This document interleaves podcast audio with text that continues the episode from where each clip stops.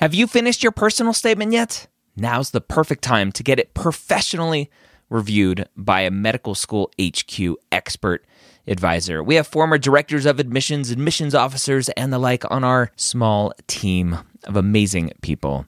They have the inside knowledge from reading thousands and thousands and thousands, tens, if not 100,000 personal statements, going through the process and setting up the process for their whole committee. They know exactly what medical schools look for and the common red flags that can get your entire application thrown out. Take advantage of our flash sale right now, going through May 6th. Up to 6,000 characters reviewed for just $150. That's a $75 discount on our regular price. Go to editmyps.com. Again, that's editmyps.com. If you're applying to medical school in 2022 to start medical school in 2023, join me Wednesday or Thursday, Wednesday night at 9:30 p.m. Eastern or Thursday at 11 a.m. Eastern at premedworkshop.com. Go register today. I'm going to show you how to tell your story in your application. Again, that's premedworkshop.com. If you are applying to medical school in 2022, be there or be square. Are you possibly interested in gastroenterology? Go listen to the Specialty Stories podcast for this week, where we talk to a gastroenterologist who specializes in interventional endoscopy. Again, that's Specialty Stories, session number 34. This is the pre med year, session number 245.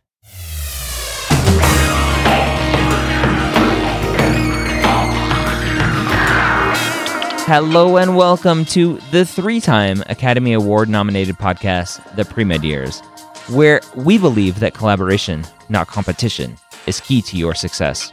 I'm your host, Dr. Ryan Gray, and in this podcast, I will share with you stories, encouragement, and information that you need to know to help guide you on your path to becoming a physician. If you're thinking about going to medical school, which I'm assuming you are if you're listening to this, then your thoughts should be on AMSA's Pre-Med Fest, which takes place November 4th and 5th at the University of South Florida in Tampa. I will be there. You should be too. Come gain insight on how to best present yourself as a medical school candidate, how to succeed in the toughest classes you'll ever take, and how to emerge from the experience as a healthy, happy physician, something a lot of people aren't doing right now. Explore topics like cornea transplantation, genetics, and narrative medicine. You'll also get the chance to suture and splint and much more. And oh, by the way, I said I'll be there. I'll be talking about the interview process.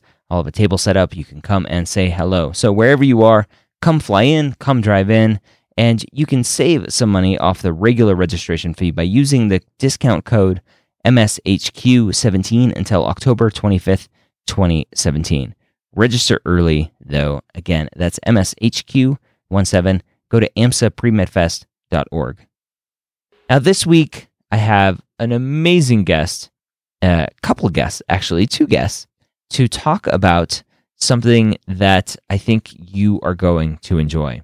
If you are in Texas or hoping to apply to medical school in Texas, you need to listen to this episode. If you're not applying to Texas, guess what? You need to listen to this episode. I am going to talk to two people that are behind the scenes at the TMD SAS. That's the Te- Texas Medical and Dental School Application Service. I talked to Enrique and I talked to Dr. Wright, who is actually the, the man in charge. And guess what? He's got a great sense of humor, as you will find out later on. I asked him about his title, and he said he is the god of the admissions universe. Great title. I loved it. Of course, he's in Texas. What would you expect him to say? Let's go ahead and dive in, talk all about the Texas application service, and get some behind the scenes information that I think will help you on your journey to applying to Texas medical schools and all medical schools for that matter. So, Dr. Wright, Enrique, thanks for joining me here on the Pre Med Years podcast. You're welcome. Thank you very much for having us. So, TMDSAS. I think one of the biggest questions that students have when it comes to the Texas Medical and Dental Application Service is why the heck does Texas have their own application service? So let's dive into some of the history of the TMDSAS and, and why it stands alone. Well, that's a uh, very good question. And uh, it's interesting that you asked that question because uh, next year, 2018, uh, represents the 50th year, 5 0, of uh, our application service serving the needs of students in Texas. So the precursor to TMD SAS, which was known then as the Medical and Dental Application Center, was began in 1968, uh, which is fully five years prior to AMCAS starting. So, as with most things, uh, Texas set the tone for the nation. Uh, we uh, we began the the idea of a centralized application service for the schools in Texas, and uh, it was really uh, a, a, great idea, and it's really benefited, I think, students. So the first answer to that question is we really predate uh, AMCAS. Secondly, the state legislature of Texas limits the number of non-residents that can go to a medical school in Texas to 10%. So only 10% non-residents can enter or be in the classes for the Texas medical schools. So it behooves, I think, the Texas schools to have a rich, rich pool of uh, applicants from inside the state. So uh, this is a benefit, I think, to the schools to be able to say, uh, we're getting largely Texas residents applying. It's not to say that non residents should not apply, but I do think uh, because of the limitations that the legislature puts on the medical schools, it benefits uh, all of us to have a, central, centralized application service that uh, is uh, just for the Texas schools. Um, I would also hasten to add that we work diligently to keep the cost low. so, for example, to apply, we have a flat fee so to apply to all the medical schools in Texas, all the state-supported medical schools in Texas, there's a flat fee of $150. Uh, to apply to an equivalent number of schools through AMCAS would be five or six hundred dollars. Uh, so we are able to because we're in Texas and because we're only serving Texas schools uh, to keep the cost low. So that's also a factor. And I, w- I suppose I would hasten to add that um, we are Texas. uh, and so we have to do things differently. I, I think that was the shortest and easiest answers, which we're Texas. Dr. Wright, you'd mentioned the the kind of the mandate that the state has uh, with less than or, or no more than 10% out of state. What that mandate, I'm assuming, only applies to the public schools in Texas, or do, do they extend the reach into the private schools as well? No, it, there, there's actually at this point only two private schools in Texas Baylor College of Dentistry and the newest one in San Antonio, the Incarnate Word uh, Osteopathic Medical School. Uh, so the remainder of the schools in Texas are state supported, and you're absolutely correct that the uh, the legislation only affects the publicly uh, supported schools. And Baylor if I am not mistaken, does not participate in the TMD SAS. Does the new private osteopathic school participate? Uh, they do not. Okay, so the TMD SAS seems to be for the public medical schools only. Right, that's correct. Public medical, dental, and veterinary schools. Yeah. Yes. Yeah, the other ones. I, I, always forget to mention those other ones because I I only talk to the pre med students, but I know they exist. Um, so is is the TMD SAS is that a you talked about how it keeps the costs low compared to AMCAS and AACOMAS. Is it a government run program? Uh, we get no funding from uh, the state of Texas. Uh, we fund uh, TMD SAS strictly through application fees uh, from the students we try to keep the cost low to encourage applications from anyone that's interested. And we're able to do that by um, a small staff and uh, and uh, we don't have a lot of the overhead costs that uh, AMCAS does. so we we even though AMCAS has a fee assistance program, we do not, and that's largely because we keep the cost low for everyone. So we want uh, we want you know anybody that's interested in potentially um, medical education in Texas, we want them to feel comfortable applying, and, and $150 is uh, a plausible amount to uh, to commit to uh, to doing that for a, a, total of 10 schools. Yeah, no, that's great. What we had talked about kind of the, the the purpose and the goal is to promote Texas applicants. Is there one of the biggest questions that came up was what if I'm a new resident? They they meet the residency requirements. They've been in the state for a year, whatever Texas says they have to be. Is mm-hmm. is there a flag on the application that says, "Oh, this student has just barely became a resident versus somebody that's been a resident their whole life?"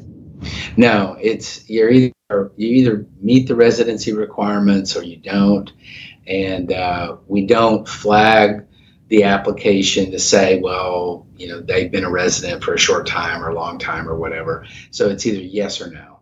Awesome. What are some of the the biggest differences if somebody were looking at AMCAS and AACOMAS and then looking at TMDSAS, maybe at the last minute to to add on some schools? What are some of the differences that they should be prepared for? Well, I think the questions differ uh, somewhat uh, between the three application services. Um, what I would encourage applicants to do is ahead of time, um, you know, at the beginning of the process, to review the questions uh, on all three of the applications to understand exactly uh, how they're asked. I think generally the applications, um, like I said, are very similar in terms of what the information that we're trying to get. We just ask the questions in somewhat different of a way. Um, particularly on the personal statement or the application essay, it may be uh, phrased a little bit differently.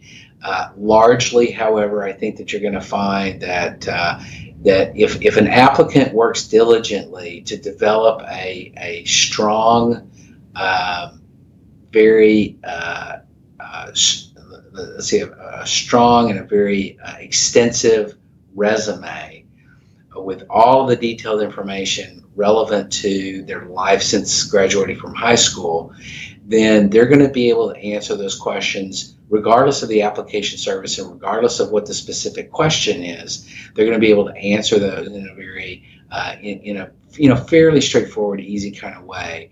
Um, I think it's just uh, the, the, the way that the different application services uh, um, put their put their questions uh, depends on kind of what their goals are, what they're looking for from the applicant, what their constituent institutions, the medical schools want to hear from them.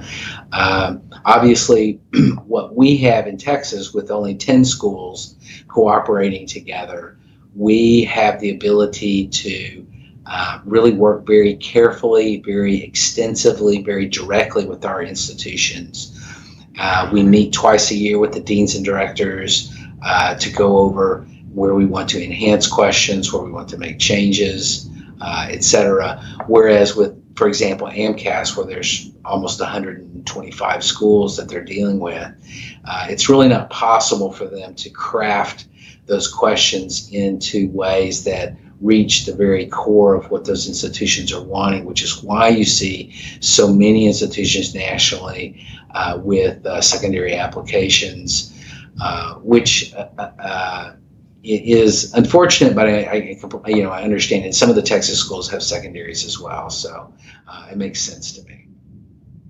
Where do you see the majority of students making mistakes as they're filling it out, and, again, focusing on the the pre med student applying to medical schools. Right. When when when students are, are emailing you and, and calling you and saying you guys you guys are messing up my application, I'm never going to get into med school. What are these mistakes that they're making? You know, I think largely my my sense is that often uh, many of the mistakes that are made are because the students rush through it. Uh, we we open our application every year on or about May the first. We literally have people who submit their applications on May the first. Uh, so they're taking less than 24 hours to complete one of the most important documents they've ever completed. and and they mess stuff up. They rush through it. Uh, we literally have people, and this is not a uh, over. This is not an overstatement. We we have people who. Um, a good example is we. Uh, each section of the application has to have something in it and be saved before a student can submit it. We every year have people who submit their application with in the personal statement part of the application, instead of there being a personal statement there, it simply says, come back and do this later.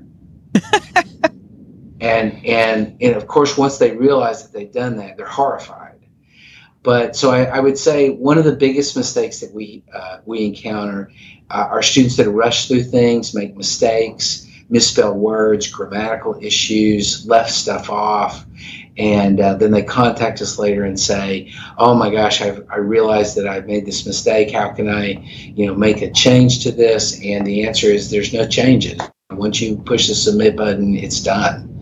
Uh, we don't open it back up for you uh, for anybody and uh, the med school is going to see whatever it is that you submitted so that's a big thing is for the students to slow down to take their time to proofread everything so that's a big thing. Course entry is a probably one of the biggest parts of the application. Uh, this is where we require that a student uh, enter a variety of data points for every course they've ever taken post high school graduation, uh, which in some ways now, example, dual credit and uh, college, uh, high school college stuff counts in in that. But so basically, every college course they've ever taken, they're entering a variety of data points, and uh, that's very labor intensive. And so often they try to get around that by only only entering one class per semester, uh, uh, or um, they get uh, things mixed up. They don't get their transcripts right, and so they get uh, stuff not uh, correct when they're entering those courses. The GPA calculation that we complete uh, depends on the entry of those courses, and then of course we verify that what they entered is what is on their transcript. So that's another big point is that they students need to have their transcripts from every school they've attended there in front of them while they're entering this stuff so that they're accurate and uh, they don't make mistakes, and uh, that that can be a, a, a real big help uh, for students in the process. So those are two, those are a couple of the really big ones. Let's go behind the scenes if if we're allowed. When when somebody clicks submit on their application, they've had their transcripts sent to TMD SAS. Is is there a physical person sitting there looking at that transcript and, and going line by line through an application? Yep. Indeed, there is. Okay. Some yeah. some sweet behind the scenes look there. Um, that's that's awesome, and, and I'm sure a lot of students don't do that. They they just go off of memory, be like, oh, I took this class and this class, and I think I got an A, and and they don't realize the the um, the effect that it can have. If somebody messes up their their transcripts, is that something where that gets sent back to them to fix, or is that something that you guys fix on your end? it depends a little bit on the extent of uh, of the uh, error or of the of how how, how that plays out. Um, so, for example, if uh, we do have students, particularly toward the end of the cycle when the deadline is approaching, where they try to rush through it and they they enter every semester that they were in school, but then they only enter one class per semester so that the application will let them save. And uh, in that case, we're going to bump it right back to them, or we're going to process their application uh, just like that, uh, send it to the send it to the medical schools, and the medical schools are going to see that they uh, screwed it up and that they uh, were not interested in in following instruction.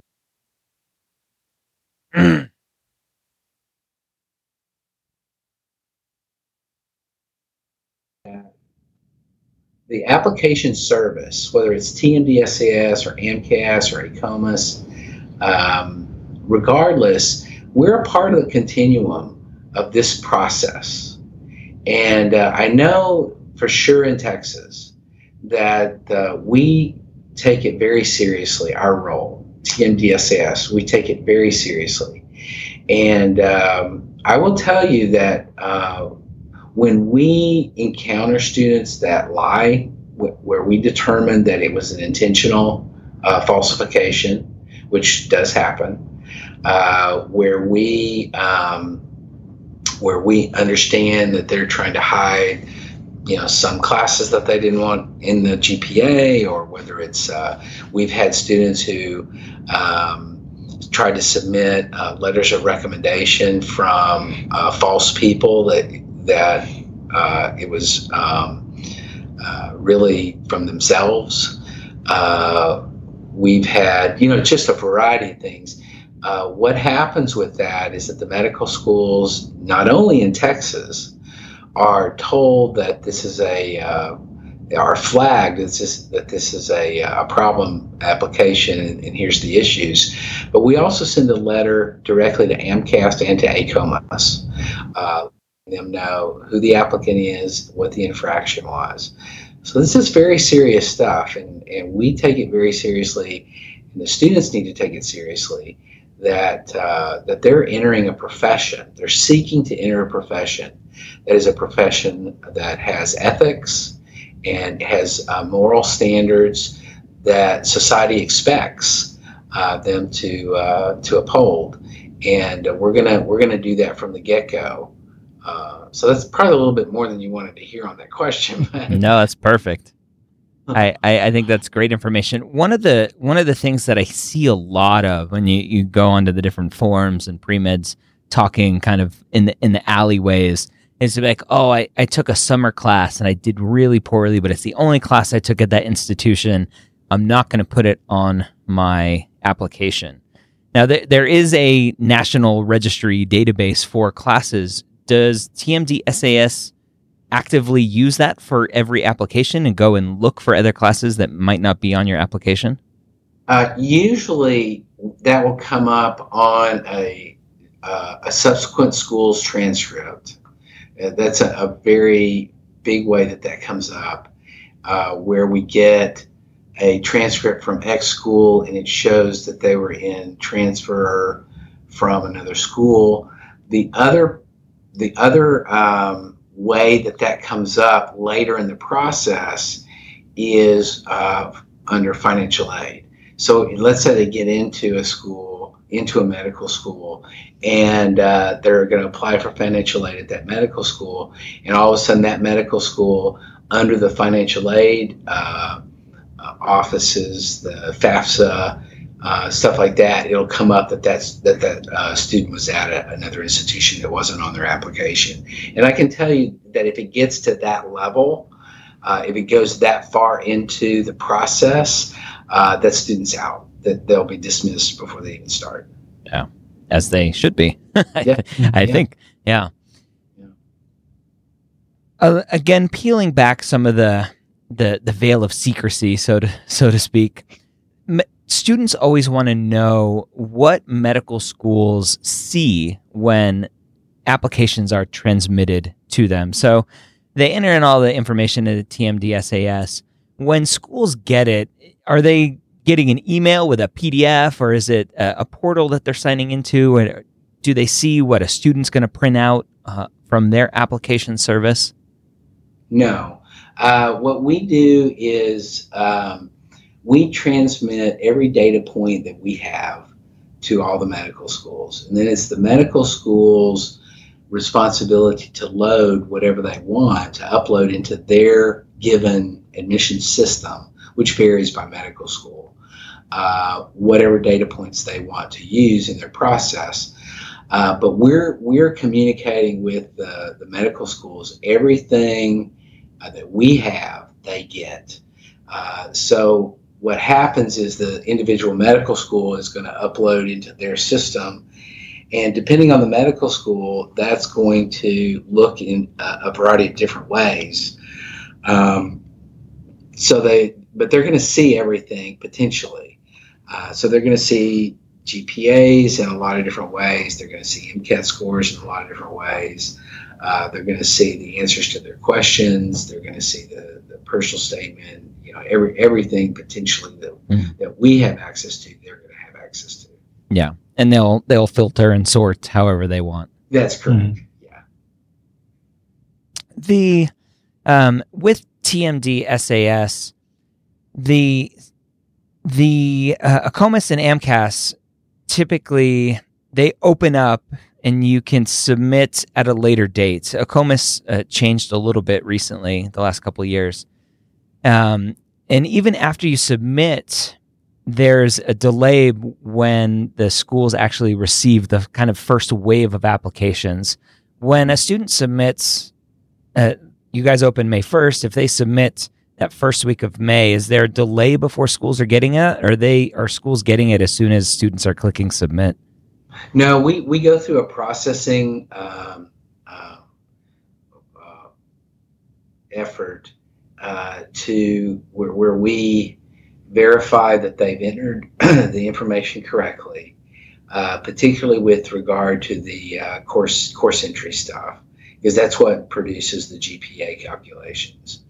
Um, and, and I also would hasten to add one of the differences uh, sometimes between TMDSAS and, and uh, the other application services is we do not calculate pluses and minuses. So it's strictly an A, B, C, D, F uh, generation on the on the GPA calculation. In addition, every course attempt is calculated into the GPA. So if they took organic chemistry one, made a C, they retook it a semester later and made an A, both of those grades are going to be calculated into the GPA. It's not just the latter one or not the better one. Uh, so the, those are some differences that students need to be aware of. Um, but uh, so, but in answer to your question, what what happens is the student pushes submit, that goes into a queue, a processing queue. And uh, our processors are going to look through that application. They're going to review uh, a variety of points in the application, in particular, the way that the student has coded the classes, whether the classes are, uh, for example, whether it's a biology class or not, whether it's a science class or other science or non science, uh, which will affect uh, the, the calculation of the GPA, whether it's the uh, by the uh, biology, chemistry, physics, math GPA, or it goes into the non-science GPA. So all of that processing is going to go on, and then once that is finished, then this then the application goes into a queue to be transmitted to the schools. So depending on the time of year, will dictate how long that process between when they push the submit button and when it gets transmitted to the school, how long that's going to take. Uh, we typically say in the height of the uh, application cycle that that can take up to four weeks. Uh, we strive to make it less than that, but we do have uh, on our website. We also have Twitter and uh, and our Facebook page. Uh, examples where we tell students upfront what date we're working on we like this week we're working on uh, applications that were submitted on X date so that they can know okay i submitted on this date so it looks like i've got another couple of weeks to wait before my you know application. So we try to be as upfront as possible with uh, information for them so they'll get an idea of, of uh, how long it's going to take before the, the med schools actually get their stuff. When is that that height of applications for you guys? Well you know it's interesting um, it, it's kind of shifted. Uh, I would say within the last probably two, three, four years. Uh, it used to be we would get tons of applications uh, in September because uh, we typically have a, a, October one deadline. I think this year it's September 29. Uh, but um, uh, it is very. Um, we used to get tons of applications in the last week. You know, for example, uh, there were years where in the last week of the application cycle, we might get 2,000 applications, uh, which is totally crazy uh, for students to wait that long. But nonetheless, um, it is, uh, but I would say it's very much shifted. I think the students are getting the message that they need to apply early, and so they're more and more uh, starting to do that. So I would say the biggest, uh, the, the, sort of height of the application cycle is usually, I would say, Enrique may even know better than on this than me, but I would say probably like late June, early July. Yeah, I think we're in the height of it right now. Uh, just judging from the mountains of transcripts and mail are coming in. Yeah. So it's it's interesting, Dr. Wright, that you're saying it's been the last three or four years that this has happened. And my podcast has just happened to be out for about four and a half years. So it, yeah. it makes sense.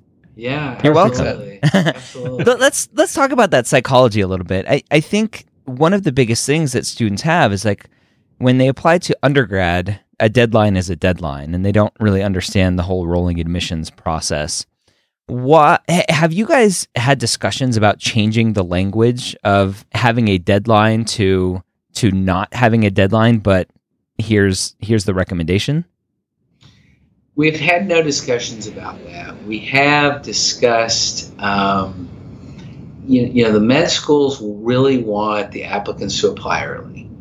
Uh, as early as possible. It gives the med schools more time with the applications particularly in a holistic admissions um, in, within that kind of environment, it takes a lot longer to review applications than in you know 20 or 30 years ago when it was really very numbers oriented. Mm-hmm. Um, so I, I, think that um, you know I think the schools really feel like they want the students to submit as early as possible. So what we have sort of talked about is a graduated application fee. So, for example, uh, if a student applied before September 1st, it'd be $150. If they applied after September the 1st, it'd be $250. Yeah. I like that. Which encourages the students to to to apply earlier, uh, which benefits them because they save money, but it also benefits them because the school's going to get their stuff a lot earlier. Yeah, no, I, I think that's a good idea. Obviously, the monetary uh, pain is is a big one, especially for college students. Yeah, mm-hmm. yeah.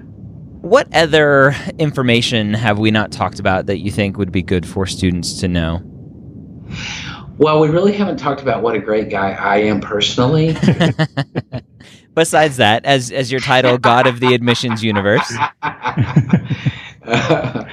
Um, well, you know, I, I, I, seriously, I do think that um, one of the things uh, uh, that is, in my view, crucial, uh, particularly in the environment that we're in, um, is that students recognize that um, everything that they do, from the minute they step on their college campus, is going to affect their application. Um, the organizations that they get involved in, the amount of time that they study, the uh, the the efforts that they make in class to engage and concentrate, uh, the friendships that they make both in and out of the classroom, uh, the uh, connections they make with uh, professors, every I can't stress it enough. Everything they do is going to build on that application. And, uh, and, and I think that what I try to communicate to students when I go out and speak, uh, which I think sometimes is lost on them, is that the second you step on the campus as a freshman um, or as a transfer student, uh, the second you um, start to go to class, you're filling out your application. And uh, you got to envision it in that way. And if you don't, uh, if you if you lose sight of that, then it can have dire impact on uh, your success. We emphasize in in uh, in a lot of ways, and we talk a lot about this issue, this idea of holistic admissions. Uh, but I I believe firmly that what society expects of its physicians what medical schools want out of students that come into their institutions uh, are students that have strong personal qualities. They're ethical, they're honest, they have a, a, a strong degree of integrity, they know how to communicate with each other, they are empathetic, they have a sense of the, the, the broader picture of what it is that they're doing. And, uh, and we're going to be spending some time at TMDSAS over the course of the next probably uh, next couple of months, we'll be doing some podcasts on uh, personal competencies. And, uh, and I want to encourage your listeners uh, to visit the TMDSAS website and, and, listen to some of those podcasts because I think they're vital. And I think that the American medical education, uh, in addition to American dental education, really are emphasizing these issues of personal uh, quality, the, the, quality of a, of a student's personal um, life, their interpersonal skills, their intrapersonal skills. Uh, very, very important. And uh, we see uh, a lot of students who who fail on on that those issues. Maybe they have great MCAT score, maybe they have a great GPA, but they can't carry on a conversation, and that's going to be problematic. And I would really emphasize uh, for your listeners that this is a you know that they need to envision when they go to the doctor what do they want to see? And that's what everybody else wants to see. And that's the person they need to be. Yeah. They, they need to understand that when they're sitting there in front of the interview or even before then when the, the, the admissions committee members looking at their application the question running through their mind is will i want this person treating me or my Absolutely. family member or whatever, whoever yeah. Absolutely. I mean, I can't, I, I can't emphasize that more.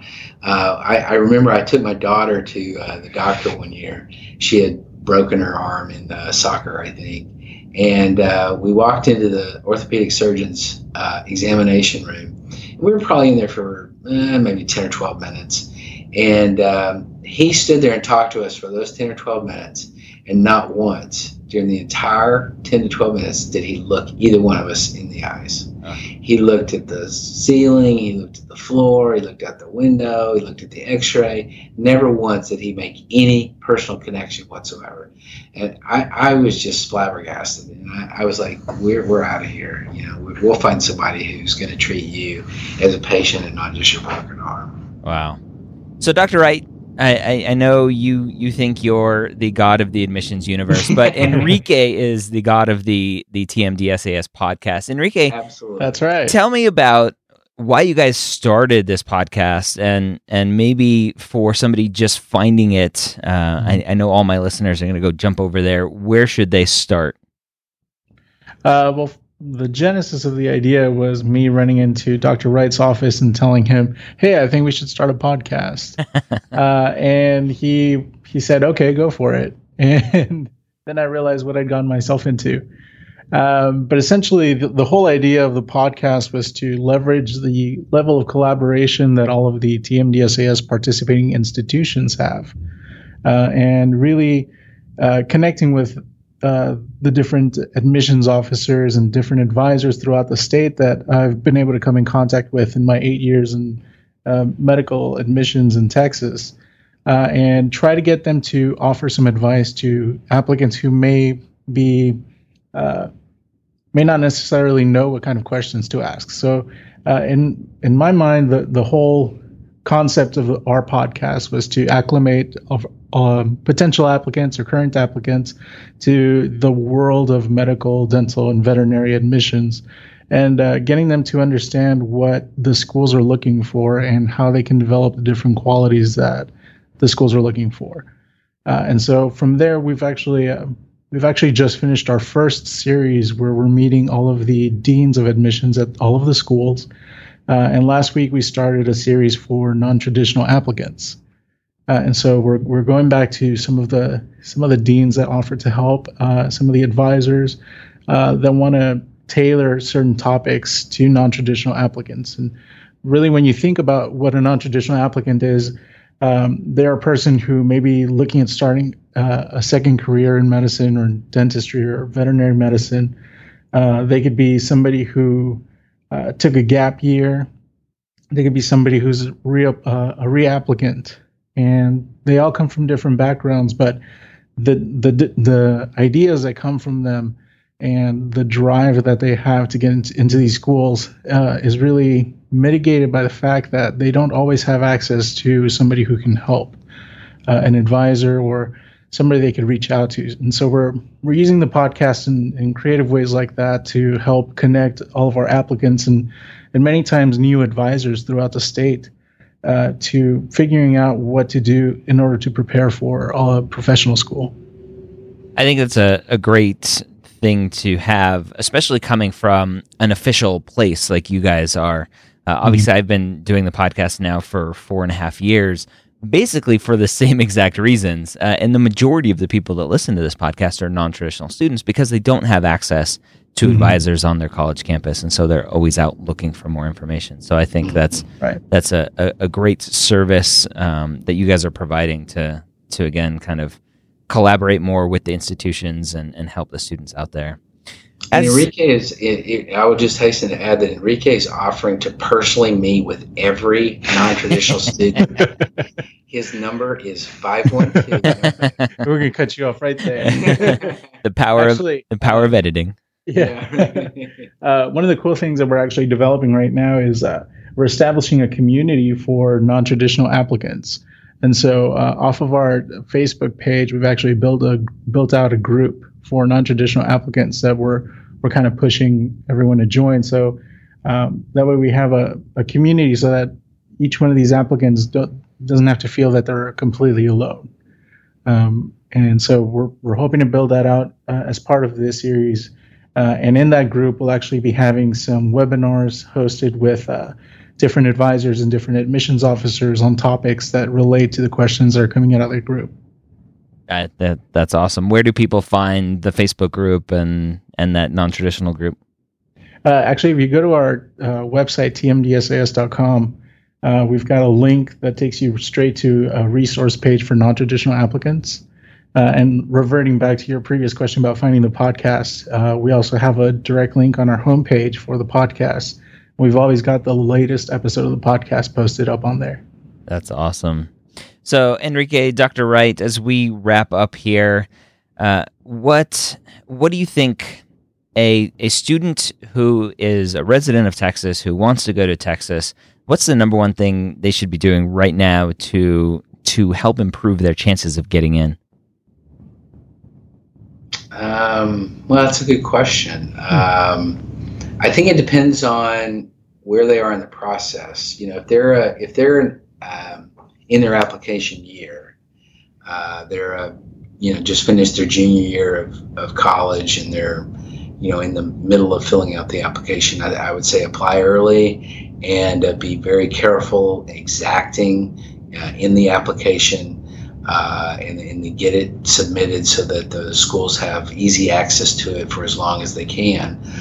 Um, if it's a student younger in the process or a non-traditional student who is maybe a year or two out from applying, you know, I think I think it's all about making good choices.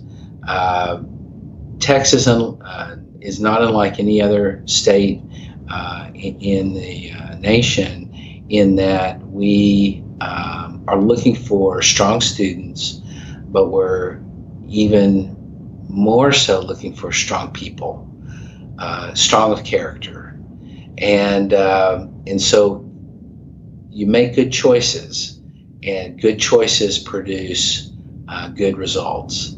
Uh, I often uh, talk about with um, um, students when I go visit them uh, visit with them that uh, there's this fame, very famous professor um, that I'm sure most of your listeners have heard of, who had a very important quote that I that I will give to you.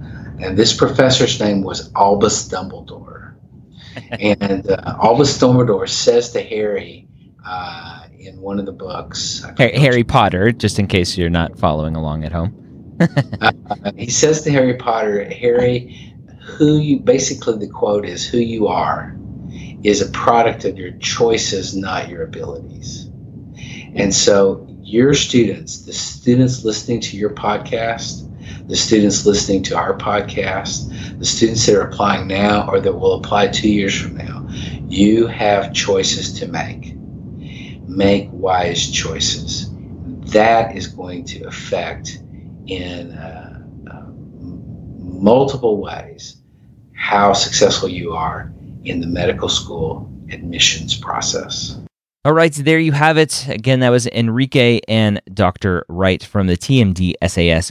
I highly recommend you go check out their podcast. It's just called the TMD SAS podcast on iTunes, Stitcher, Google Play Music, wherever you listen to podcasts. Go find them, listen to them, give them a rating and review, go share it with, guess who? Your advisors. That's where you should be sharing that one.